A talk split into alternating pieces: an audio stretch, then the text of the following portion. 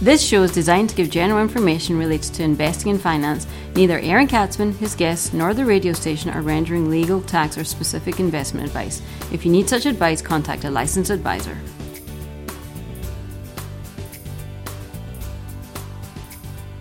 And welcome to the Aaron Katzman Show. I'm your host, Aaron Katzman. We're here to speak to you about your life, your money, and your investments. If you've got any questions or comments, feel free to email me at Aaron, A A R O N, at lighthouse with an L, lighthousecapital.co.il. That's Aaron at lighthousecapital.co.il. You can check me out on the web at www.aaronkatzman.com. That's www.aaronkatzman.com. Be sure to follow me on both LinkedIn and Twitter and subscribe to our brand new YouTube channel. And as always, we're coming to you from the spiritual and soon to be financial capital of the world, Jerusalem, Israel. And it is my pleasure to bring on the big show today, Assaf Luxembourg, who is a partner at the creative agency Plus 972.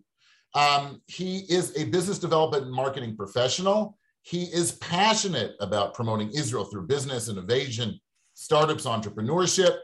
Um, he consults and advises startups on how to storytell, pitch, market, and business development. I'd like to welcome to the big show Assaf Luxembourg. Hi, everybody. Thanks for coming on the show. Let's just jump right in. Okay. Can you tell us Thank you for having me. My pleasure. Tell us a little bit about what you do, and then we're gonna we'll launch into a sort of a bigger conversation. Awesome. So what I do is a good question. I actually ask myself twice a day, every morning. Uh, my name is Assaf Luxembourg. Um, I am very passionate about promoting Israel and showing the real face of Israel to the world. Israel is a concept, not just you know the, the state, the country. Um, I do it mainly through business, tech, innovation, technology. I was there when the Startup Nation brand was built. Did not intend to be an entrepreneur, but uh, that's what was um, planned for me. I started my own business. So I do a lot of things. If the audience is interested, you guys can check it out online. Um, but aside of all that uh, Israel advocacy, business, innovation work, um, I do two more things. I work a lot with Masa and with young professionals who come to Israel. Um, and I'm also a partner at Plus 972. We are a global creative agency based uh, in New York, but also active here in Israel, not in Jerusalem in the hills, but down in the plains next to the shore, but it's not that far away. And I'm leading Israeli operations. So this is it. And what do you guys do? What is what is uh, Plus 972? So we're a creative agency. So we'll help clients scale uh, their operation through marketing, branding, and strategy. Uh, we do lot of marketing strategy, a lot of branding work. Uh, we provide web solutions. We have award-winning websites uh, and a lot of design work. Um, okay. This is it, among other things. Okay. So um, we've known each other for a while, um, and I decided to reach out to you because you wrote a couple of articles recently on Calcalist, the Israeli uh, economic paper, uh, about sort of the world of startups, right? Israel's known now as startup nation and money's flowing into Israel. Last quarter, you know, set a record for billions and billions of dollars. Can you touch on a little bit about what those articles were about?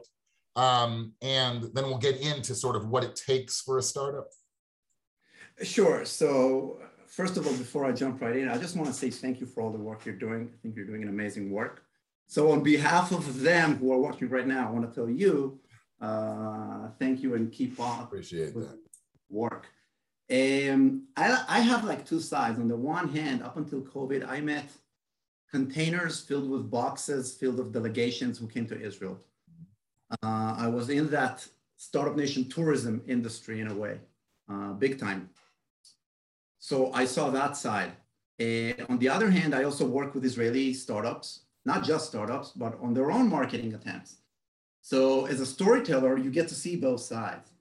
The two articles you were mentioned, which were posted on Calcalist, which your audience may know as CTech, mm-hmm. uh, um, were mainly about lessons from our work here at Plus 972, me and the rest of the team, um, a little bit about how startups sometimes need to focus on things that are important as a marketing agency that works for them. So I shared two things um, which were important for me to communicate uh, to Israeli startups who go global and go and build their brand. Uh, so of course it's all online and your audience can find it, but tachlis, as we say here, there were two basic messages. Uh, the bottom line was first, don't be a startup in the startup business, uh, which we can touch upon. Uh, you are a company that provides technology and innovation in an industry.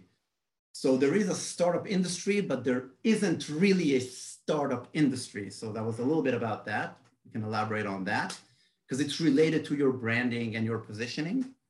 The other one, and that's something that maybe some of your audience can relate to, the other one was about the fact that as leaders of emerging startups, it's a little difficult to play on both sentences that go, look, we're not a small startup, we're a serious company, we're growing, we're this, we're that. And two seconds later say, oh, look, come on, it's a startup. So, you know. make it so easy. It's your brand uh, sometimes even more than the visual side or the copywriting side. Your brand is your reputation, as a wise man once said. So these were two things recently from our desk that we wanted to communicate because we help with the marketing and the branding. These are things that are related more to company values and strategy. Um, but these were the two tips. And these are like mistakes that you see people make where they where you see a startup, right? It's it's almost like a child, right? They want to play both ends, right? They want to be grown-ups, but whenever something goes wrong, they sort of fall back. Well, I'm just a kid. What do you want from me? You know, in the startup world, yeah, you're out there, you're a business, right? You're you're competing against Microsoft and IBM, and you've got to, you know, you might be an immature company, but you have to be you you have to be mature, right? Is that sort of what you're saying? Right, and in a way, it's that tension. Now, the truth is obviously both, because you are aspiring to be a serious company, and you are still a startup. So I don't know if mistake is the right word, but it's that tension. It's kind of like slack. I don't know how is it called? Slacklining. Those guys who try to walk on that thin strip. Right. So you kind of need to make sure you don't fall and you need to play on both ends with your with your both hands um, to to be stable and not fall this way or the other.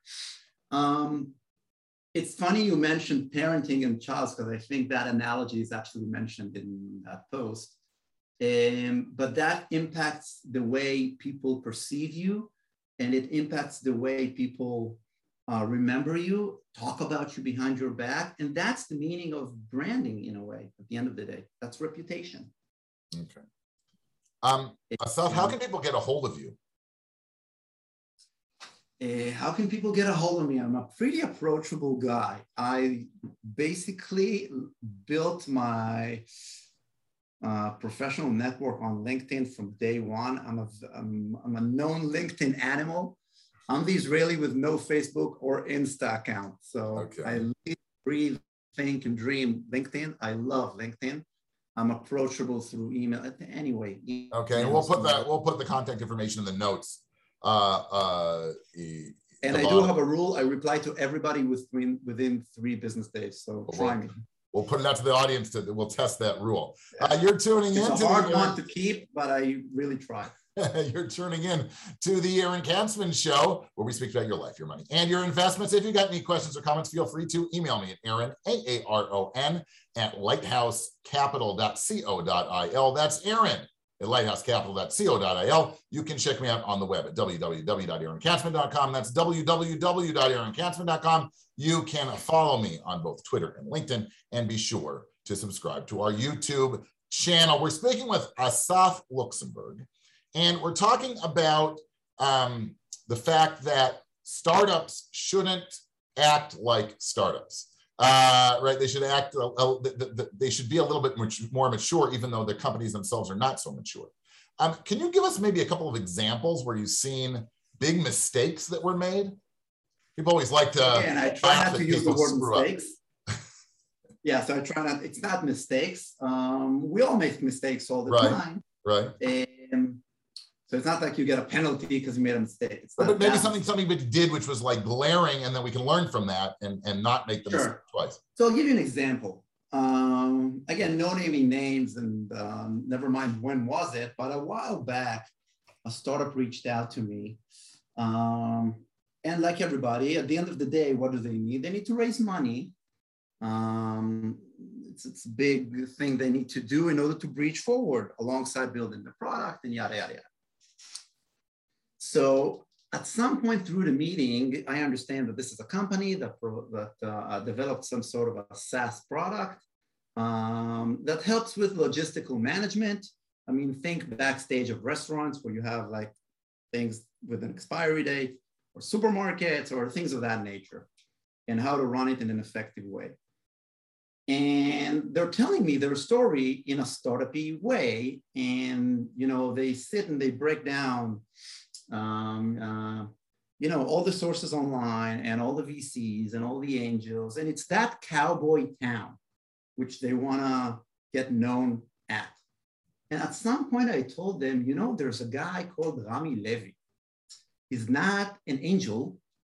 He is not a big VC, not that I know of. He is not a tech guru, uh, but he knows a thing or two about logistic management and how technology can help. Now, he's also in a certain age and he was able to do a thing or two in life. Maybe he's your investor. Not only that, he can tell you how you can do 5X better than you. I mean, he has been living that. It's a different cowboy town. It's the logistics management, um, um, you know, that cowboy town. So you're not a startup in startup nation, Tel Aviv, trying to break to the world. You want to move to Silicon Valley and you want to raise money from VCs. It's not that cowboy town. You're in the logistical management cowboy town. Groceries, big supermarkets. These guys, these guys have their own kings and lords and you know veterans and cowboys. Go speak to them. So you're a company that brings innovation in that cowboy town. And if you really build a company on the right foundation, meaning you don't want to build something quick and sell out, you want to build a company you want to work for for the rest of your life because you are passionate about this industry. There's a problem you fell in love with and you have to solve.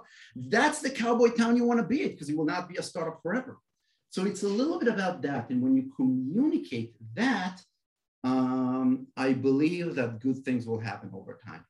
Interesting. For those of you who don't know, Rami Levy started from absolutely nothing and turned into like the Israeli supermarket king.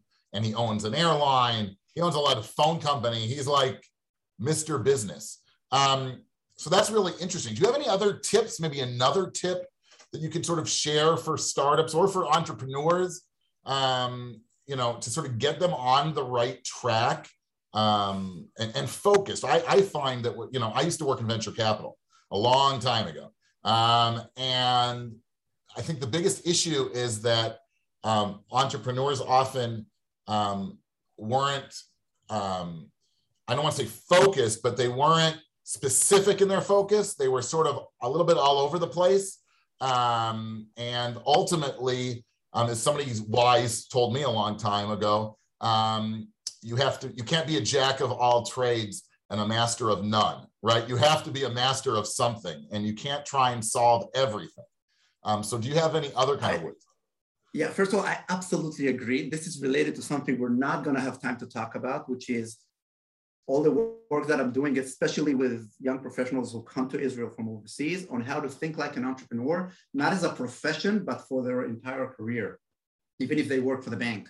So this is related to the T-shaped mentality, as you said. Like you need to master a few things and but not be only about them. You need to also know a little bit about others. So it's a little bit about that tension. Um, and it's the same for startups. I would say this, there's a lot of wisdom on this online. I share some of it uh, from great people that I was lucky to learn from. Uh, I blog and I write and I, you know, promote, you know, my thoughts out there. I will say one thing. Um, it's funny, you know, Mark Zuckerberg was the magic kid for like a decade, and now his image is a little bit different. Right. But let's take him as an example. So I have this idea that I ponder that in an alternative universe, you know, his uncle worked for Microsoft and he said, you know, kid, you got a good thing going on with this college platform thing. And he booked him a meeting at Microsoft and Microsoft loved it. And they told Mark Zuckerberg, you know, come build this with us. And because he was passionate about connecting people online, that's what he really was passionate about. He went to do that at Microsoft. In another universe, which is our universe, he built an empire as an entrepreneur.